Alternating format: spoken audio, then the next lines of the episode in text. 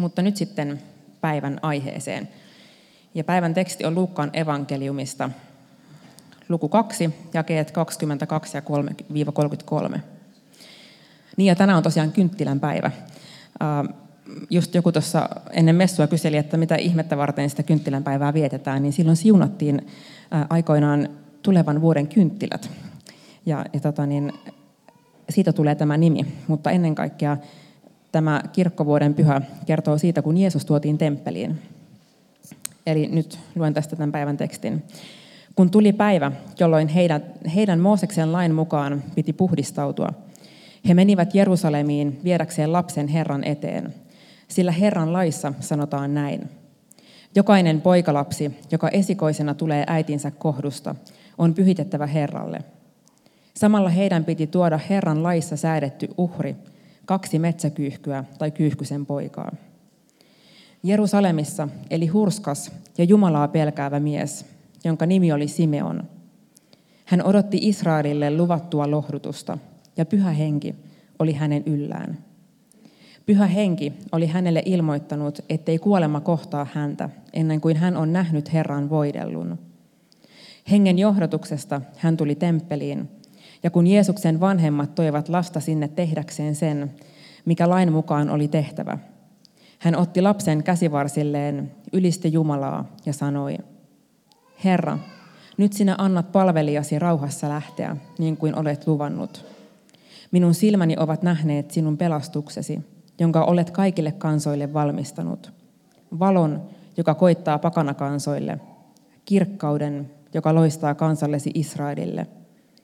Jeesuksen isä ja äiti olivat ihmeissään siitä, mitä hänestä sanottiin.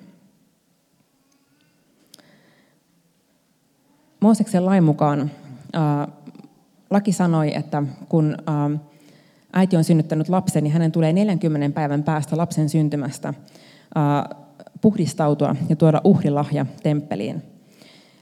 Ja tässä laissa myös määritellään, että mitä sinne uhriksi tuli tuoda. Mooseksen kirjasta me luetaan, että sinne lain mukaan tulee tuoda vuoden ikäinen karitsa ja sen lisäksi kyyhkynen. Mutta jos siihen ei ole varaa, niin siinä tapauksessa tuodaan kaksi kyyhkystä. Ja itse asiassa tämä fakta, että Marjalla oli kaksi kyyhkystä mukanaan, niin kertoo mielenkiintoista viitettä siitä, että Jeesuksen oma perhe ei ollut äh, ehkä siitä yhteiskunnan rikkaimmasta päästä. Mutta se ei ole suinkaan mun saarnani aihe. Äh, mä puhun tänään kahdesta henkilöstä, jotka olivat siihen aikaan ei ehkä kauhean näkyvällä paikalla, mutta silti äh, raamatussa erittäin merkityksellisiä henkilöitä. Toinen heistä oli Simeon, jossa puhutaan ähm, tässä tekstissä. Ja haluan muuten vielä lisätä sen, tämän päivän teema on Kristus Jumalan kirkkauden säteily. Mä puhuin tästä aiheesta, nyt en muista tarkalleen milloin tämän syksyn aikana, käy kuuntelemassa netistä. Mä en halua toistaa saarnaani, joten, joten otan hieman eri perspektiivin nyt tähän, tähän äh, raamatun tekstiin. Eli Simeon. Simeonista sanotaan, että hän oli Jumalan pelkäävä ja hurskas mies. Ja itse asiassa Luukas on ainoa evankelista, joka edes mainitsee Simeonista yhtään mitään. Hänestä ei kerrota paljoakaan, mutta sanotaan, että hän odotti Israelille luvattua lohdutusta.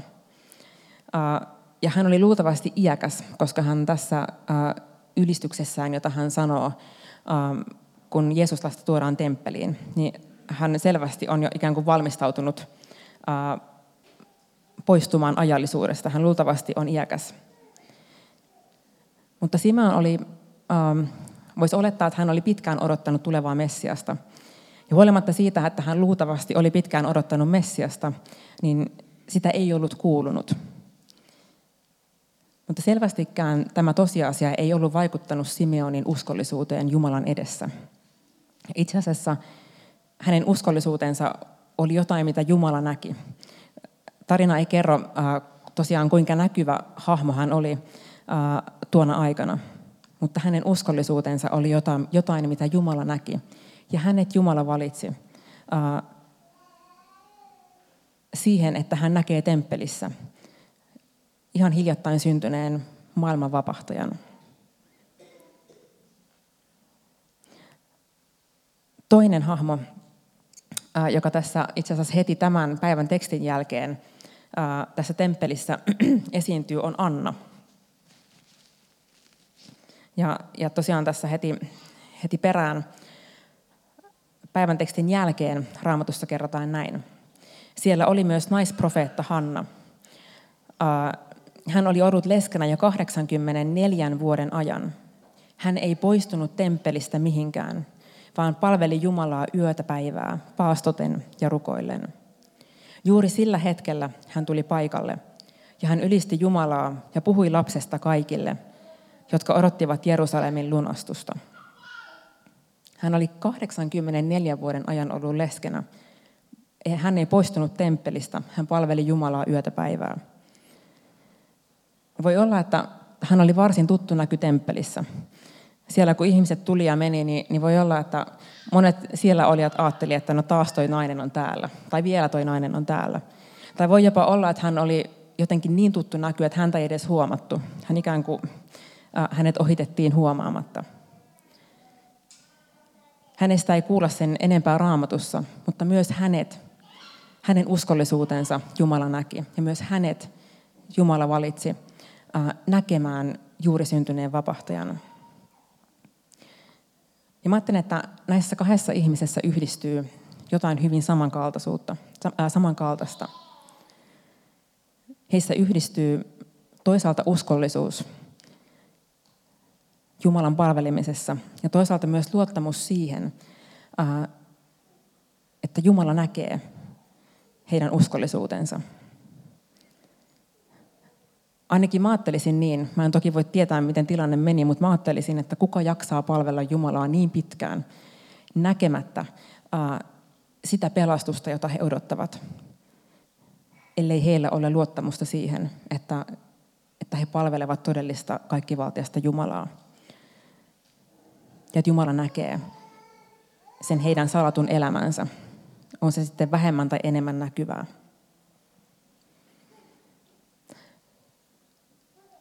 Toinen, mitä mä ajattelen, että näitä kahta ihmistä todennäköisesti yhdistää, on myöskin se, että he näkivät jotain vielä enemmän kuin mitä fyysisellä silmillä nähdään. Ja itse asiassa, kun he näkivät Jeesuslapsen, niin jos me mietitään, mitä fyysisesti on nähtävissä, siinä on noin 40 vuorokauden ikäinen pieni lapsi. He näki jotain paljon enemmän kuin sen, mitä fyysisin silmin voi nähdä. He näki hengellisillä silmillä paljon pidemmälle. Ja he itse asiassa näki vielä pidemmälle kuin vaan sen äh, muutaman viikon tai edes muutaman vuoden eteenpäin. Luultavasti he ei ikinä nähneet Jeesuksen kasvavan aikuiseksi ja aloittavan sitä omaa palvelutyötään, puhumattakaan siitä, että he olisivat nähneet Jeesuksen ristin kuoleman tai alkuseurakunnan ajan. Mutta heillä molemmilla oli ilme, il, todella ilmeistä oli, että he tiesivät, että tässä on maailman vapahtaja. Ja vieläpä niin, että he ymmärsivät, että tämä vapahtaja ei ole tällainen perinteinen ähm, ikään kuin Rooman orjuudesta vapauttava soturi, vaan se on jotain aivan muuta. Ja jotenkin mä ajattelen, että uskollisuudessa,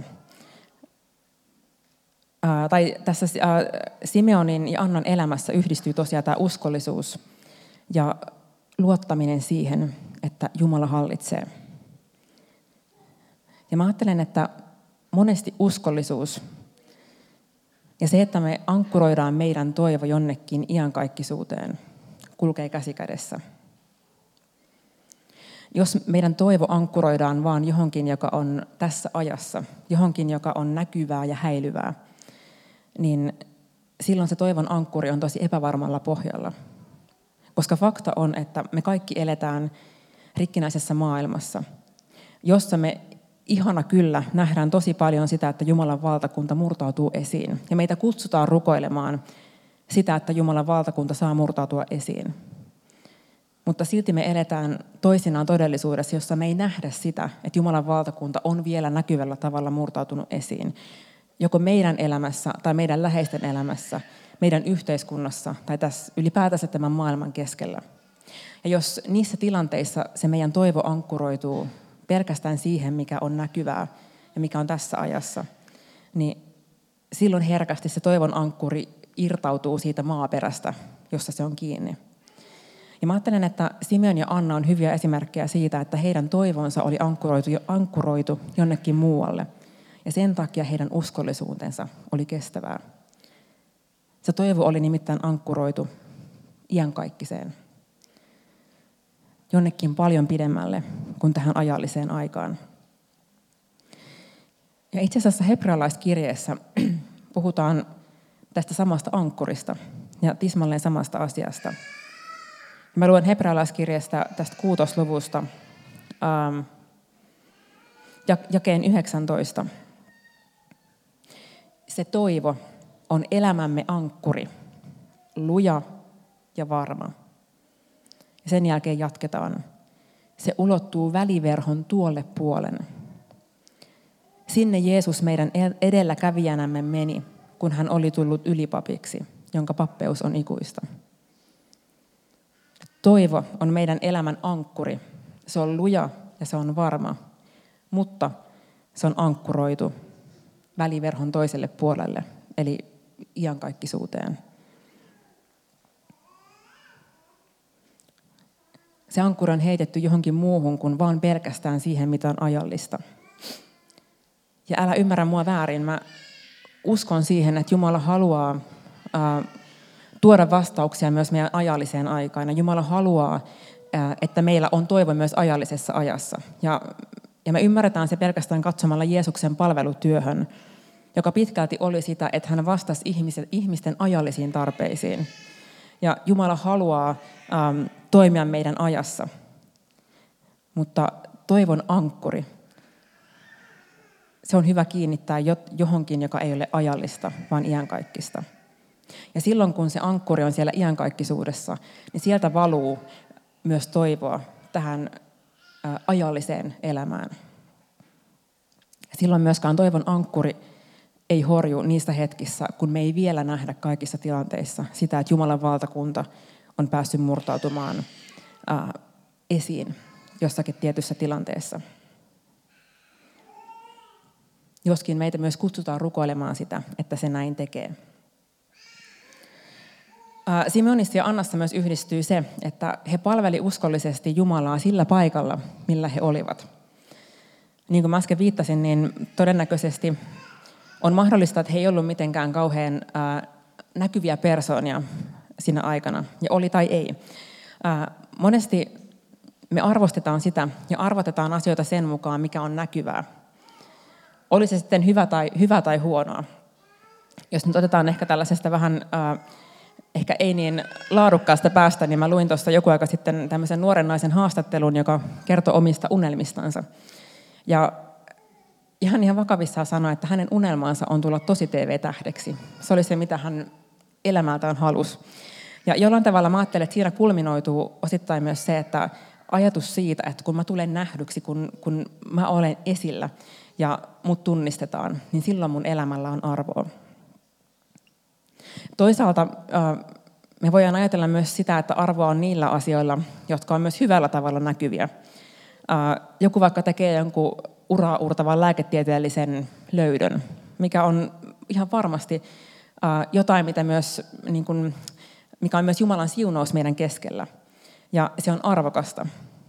Mutta se ei ole ainut asia, millä on arvoa tässä elämässä.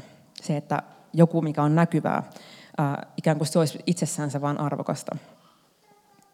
Voi olla, että joskus luet lehdestä jotain uutista Nobel-voittajasta tai tosiaan näistä lääketieteellisistä läpimurroista tai, tai muista asioista, ja sä rupeat miettimään omaa elämääsi ja ajattelet, että ähm, et vitsi, että nämä ihmiset on saavuttanut elämässään niin paljon, ja mitä mä teen tällä mun omalla elämällä. Mä teen, että Simon ja Anna meille julistaa tänä iltana sitä, että menestys Jumalan valtakunnassa, se ei määriydy sillä, miten näkyviä ne meidän saavutukset on. Ja itse asiassa se, millä on, mikä on oikeastaan, mitä mä ajattelen, että mikä pitäisi olla elä, menestyksen mittari meidän jokaisen elämässä, on se,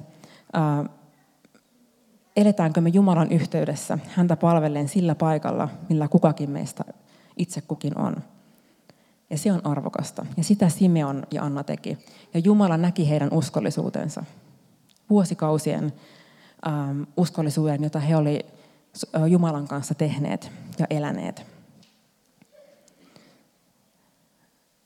Ja se ei välttämättä ollut näkyvää, mutta se oli siitä huolimatta arvokasta. Ja mä ajattelen, että monesti vaarana on se, että jos me ajatellaan, että menestys on näkyvää, ää, siinä on se riski, että me aletaan elämään, elämään meidän omaa elämää tulevaisuudesta käsin. Ää, sitten kun mä olen jotain, tai sitten kun musta tulee jotain, niin sitten Jumala, sit mä oon Jumalan käytössä. Ja se estää meitä elämästä tätä päivää ja löytämästä sen, mitä Jumala haluaa meidän tänä päivänä tekevän. Mä joskus parikymppisenä tuskailin sitä, mä en tiennyt, mä en jotenkin niin nähnyt yhtään sitä, että mitä mä haluan tehdä isona tai mitä mä haluan tehdä tulevaisuudessa. Ja yksi mun ystävä sanoi, että jotenkin hän ohjasi mua siihen, että, että minkä takia sä stressaat siitä. Jumala kutsuu sua palvelemaan häntä sillä paikalla, millä sä oot tänään. Ja katso sitä, missä sä oot tänään. Ja rukoile Jumalaa, että Jumala, mitä mä voin tehdä? Miten mä voin palvella sua juuri tänä päivänä? Ja mä ajattelin, että se on ollut semmoinen ohjenuora mun elämässä, mikä on niin kuin vienyt, um, jotenkin auttanut eteenpäin. Silloinkin, kun ei välttämättä tiedä, mitä tulevaisuus tuo tullessaan. Joillekin ihmisille se on tosi selvää, hyvin alusta asti, että musta tulee lääkäri tai musta tulee lähetystyöntekijä tai, tai lastentarhan opettaja. Ja, ja kun mä itse kamppailin sen kanssa, että, että mä en tiedä, mikä musta tulee, niin se oli valtava löytö tajuta, että sillä ei ole merkitystä tässä tilanteessa, koska mä voin palvella Jumalaa tänään huolimatta siitä, että mä en tiedä, mihin mä oon menossa. Ja itse asiassa, jos mä elän pelkästään siinä tulevaisuudessa, niin se estää mua palvelemasta Jumalaa juuri tänä päivänä. Jumalan valtakunnassa mua siunaa valtavasti ihmiset, jotka uskollisesti palvelee tänä päivänä. Oli se mikä tahansa paikka. Oli se näkyvä paikka tai näkymätön paikka. Ja mä oon joskus sanonutkin täällä messussa, että ää, jo monta vuotta sitten, että aina kun mä tuun tänne messuun, joskus siinä monen aikaa nyt tulenkaan, täällä on monesti jo ihmisiä valmistelemassa messua. Muusikot virittelee soittimia ja siellä kahvipannu porisee ja, ja tota, niin kytketään johtoja aitsetleen ja mitä kaikkea. Ja se on jotenkin tosi siunaavaa nähdä, koska mä ajattelen, että se on puhtaimmillaan sitä uskollisuutta Jumalan palvelemisessa, kun, kun ihmiset ei välttämättä näe. Te ehkä näette ne, jotka puhuu tässä mikkiin tai laulaa mikkiin, jotka on tosi näkyvällä paikalla. Mutta itse asiassa se, että sä oot tänään messussa ja sä kykenet nauttimaan tästä kaikesta, niin se vaatii näkymätöntä uskollisuutta. Sen, että joku on laittanut sen töpselin seinään, joku on kaatanut ne kahvinpurut sinne kahvinkeittimeen. Ja mä oon aivan vakuuttunut siitä, että Jumala näkee joka ikisen pienimmän teon, jota on tehty Jumalan palvelemiseksi. Toinen, mikä mua on verkostossa siunannut vuosikaudet, on meidän aamurukoilijat. Täällä äh, tiedän, että tänäänkin on aamurukoilijoita paikalla. Meillä joka perjantai kokoontuu uskollisesti ihmisiä kello seitsemän tänne munkkinimeen rukoilemaan verkoston puolesta. Ja mä tiedän, että monet muut rukoilee myös verkoston puolesta omalla ajallaan. Se on myös näkymätöntä uskollisuutta, joka on äärimmäisen arvokasta. Ja oli se mitä tahansa, mikä on se sun tapa palvella Jumalaa, niin se on menestys. Sä menestyt Jumalan valtakunnassa, kun sä sillä paikallasi palvelet häntä. Näyttää se miltä tahansa. Se voi näyttää vaikka siltä, että sä haluat opiskella lähihoitajaksi, jotta sä voit tarjota meidän yhteiskunnan vanhuksille parempaa hoitoa kuin mitä he tällä hetkellä saa. Tai sä vaikka haluat ryhtyä sen hoivakodin johtajaksi, jotta sä voit pitää huolta siitä, että asiat hoituu niin kuin niiden pitäisi hoitua. Tai se voi näyttää vaikka pariskunnalta, jonka kanssa mä juttelin tuossa viime messun jälkeen. Ja, ja sitten sanoin, että käykääpä hakemassa tuolta noita ilmaisia hävikkiruokia, joita meillä on tarjolla. Niin he totesivat, että, että he ei nyt ehdi, että he on viemässä, itse asiassa he on itse käynyt ostamassa ruokaa, ja he on viemässä sitä yhdelle tota, heidän ystävä perheelle ja heidän ystävänsä on saattohoidossa. Ja he lähti messun jälkeen viemään ruokaa heidän läheisilleen, jotka kuvitella saattaa, on, on ulkopuolisen lähimmäisen rakkauden tarpeessa. Nämä on kaikki esimerkkejä uskollisuudesta, jonka Jumala näkee, vaikka ihmiset ei näe. Joten oli se paikka, millä sä olet, mikä tahansa, oli se näkyvä tai näkymätön. Se, mikä määrittää arvon Jumalan palvelemiselle, ei ole toisaalta se, että näkeekö ihmiset. Mutta toisaalta vaikka ihmiset näkeekin sen, niin silläkään ei ole arvoa, jos sä palvelet sun elämällä vilpittömästi Jumalaa. Ja mä haluaisinkin jättää teille uh, vielä yhden raamatun jakeen, joka, joka tästä aiheesta puhuu. Ja se löytyy kolossalaiskirjeestä luvusta kolme, jakeesta 23. Paavali puhuu tässä erilaisessa asemassa oleville kristityille. Ja mä en nyt sen enempää mene siihen teologiseen tulkintaan, että kuinka sitä kohtaa täytyy tulkita. Mutta Paavali toteaa sitten, hän luettelee näitä eri asemassa olevia ihmisiä, ja hän toteaa sitten lopuksi, mitä teettekin, tehkää se täydestä sydämestä, niin kuin tekisitte sen Herralle, eikä ihmisille. Mistä tahansa maallisesta asiasta, meidän työnteosta, meidän arkielämästä tulee merkityksellistä. Kun me aletaan nähdä se tapana palvella Herraa, se, että kun me toimitaan kristillisten arvojen mukaisesti, rakastetaan lähimmäistä, tehdään työmme hyvin, maksetaan veromme uskollisesti, tehdään sitä, mihin meidät on kutsuttu. Me palvellaan Herraa meidän elämällämme. Lopetan vielä ehdin, tota, niin ennen kuin lopetan, ottaa yhden esimerkin ihmisestä, joka palveli Herraa juuri sillä paikalla, jolla hän oli. Nimittäin veli, veli Laurentius. En tiedä, kuinka moni on teistä kuullut, ehkä tutumpi nimi on veli Lawrence, Brother Lawrence, joka on kirjoittanut muun muassa Jumalan läsnäolon harjoituksesta kirjan. Tämä veli Laurentius eli 1600-luvulla Pariisin lähellä ja hän oli itse asiassa luostarissa kokkina keittiössä. Ja hänen asemansa siellä luostarissa ei siis ollut mikään äh, niin kuin näkyvällä tavalla järin merkittävä. Ja hänen tavallisiin askareihinsa kuului se, että hän siellä keittiössä sitten kokkasi ja tiskasi ja, ja hääri suurien kattiloiden ja ties minkä keskellä. Mutta hän oli ymmärtänyt sen, että, että hän palvelee tällä paikalla Jumalaa. Ja itse asiassa kävi niin, että, että hän rupesi siinä niin kuin keittiöaskareidensa keskellä ylistämään Jumalaa aina kun hän muisti. Ja tästä miehestä alkoi välittyä niin valtava Kristuksen läsnäolo ja niin valtava semmoinen Kristuksen säteily, että itse asiassa ihmiset alkoi tulla hänen luokseen sinne keittiöön keskustelemaan hänen kanssaan ja vaan niin kuin jotenkin imemään sitä, että mitä hänessä on niin ihmeellistä ja erityistä. Ja, ja toki he oppivat sen, että, että hänessä ei ole mitään erityistä, vaan siinä, että, että Jumala on hänen kanssansa. Mutta mielenkiintoista on se, että tämä veli Laurentius ei ikinä lähtenyt ää, tästä niin kokin roolistaan pois. Siellä kävi munkkeja syömässä joka päivä, jotka oli pyhittäneet elämänsä ää, hyvin niin kuin sen, varsinkin sen aikaisen ajattelun niin kuin mukaan hyvin arvostettavalla tavalla. Mutta Laurentius koki, että hänen paikkansa on keittiössä. Se on, mihin Jumala on hänet asettanut.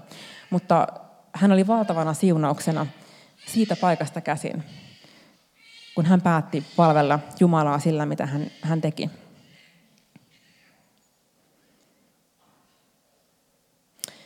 Ja mä että tämä on tosi hieno sanoma meille jokaiselle myös sen takia, ähm, että kenelläkään meistä ei ole ikinä elämässä sellaista tilannetta, etteikö me voitaisiin olla Jumalan käytössä. Me ehkä monesti ajatellaan, että kun me ollaan Jumalan käytössä, niin sen pitää näyttää tietynlaiselta. Mutta näinhän ei ole. Taivas on rajana sillä, miten monella tavalla Jumala voi juuri sua käyttää juuri siinä tilanteessa, missä sä juuri tänä iltana olet. Ja toki hän haluaa viedä meitä jokaista eteenpäin ja johdattaa. Mutta ei eletä pelkästään tulevaisuudessa, vaan eletään tässä päivässä. Ja kysytään häneltä, että miten mä voin tänä iltana ja huomenna maanantaina ja sitten tiistaina ja keskiviikkona ja torstaina ja niin edelleen ää, palvella Herraa. Ja ihan varmasti hän haluaa meille näyttää ää, niitä erilaisia tapoja. Rukoillaan yhdessä.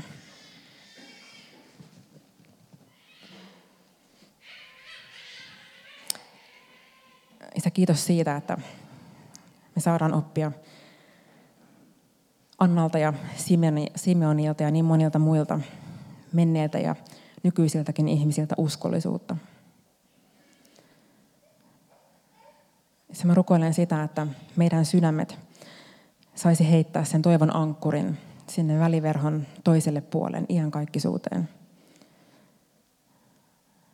jossa se ankkuri on lujalla pohjalla, jossa elämän myrskyt eivät pääse sitä ää, niin kuin huojuttamaan ja horjuttamaan, josta voi toivoa valua tähän meidän ajalliseen elämään. Ja se mä rukoilen sitä, että me voidaan olla niin kuin Anna ja Simeon, jotka hengellisillä silmillä näki niin paljon pidemmälle kuin vaan tähän ajalliseen. Pyydän sitä, että tuo toivoa sinne, missä toivoa ei tällä hetkellä ole. Auta meitä jokaista ihan konkreettisesti todella heittämään ne toivon ankkurit sinne, missä niiden pitäisikin olla. Siellä ihan kaikki suuressa. Ja isä, mä rukoilen myös sitä, että jokainen meistä tästä kun lähdetään messusta eteenpäin, voisi löytää niitä tapoja, erilaisia tapoja olla sun käytössä ja palvella sinua juuri sillä paikalla, millä me ollaan. Oli se näkyvää tai näkymätöntä. Ja isä, mä rukoilen myös sitä, että meidän sydämet oppisi näkemään myös sitä näkymätöntä uskollisuutta ihmisissä ja myös kiittämään siitä. Kiitos siitä, että kaiken ydin on siinä, että me saamme palvella sinua. Me saamme tehdä sen uskollisuudella. Ja Isä luottaa siihen, että sinä johdatat meitä ja näytät meille tietä eteenpäin aina yksi päivä kerrallaan.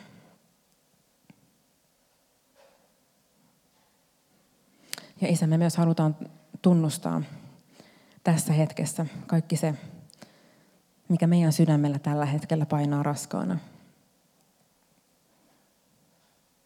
Sä näet jokaisen elämäntilanteen. Isä, sä näet meidän laiminlyönnit, meidän väärinteot, väärät sanat, meidän huolet ja murheet.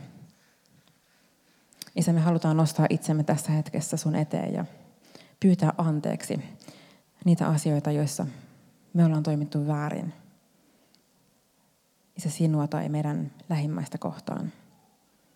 Ja ota tässä hiljaisessa rukouksessa vastaan se, mitä meillä kullakin on sydämellä.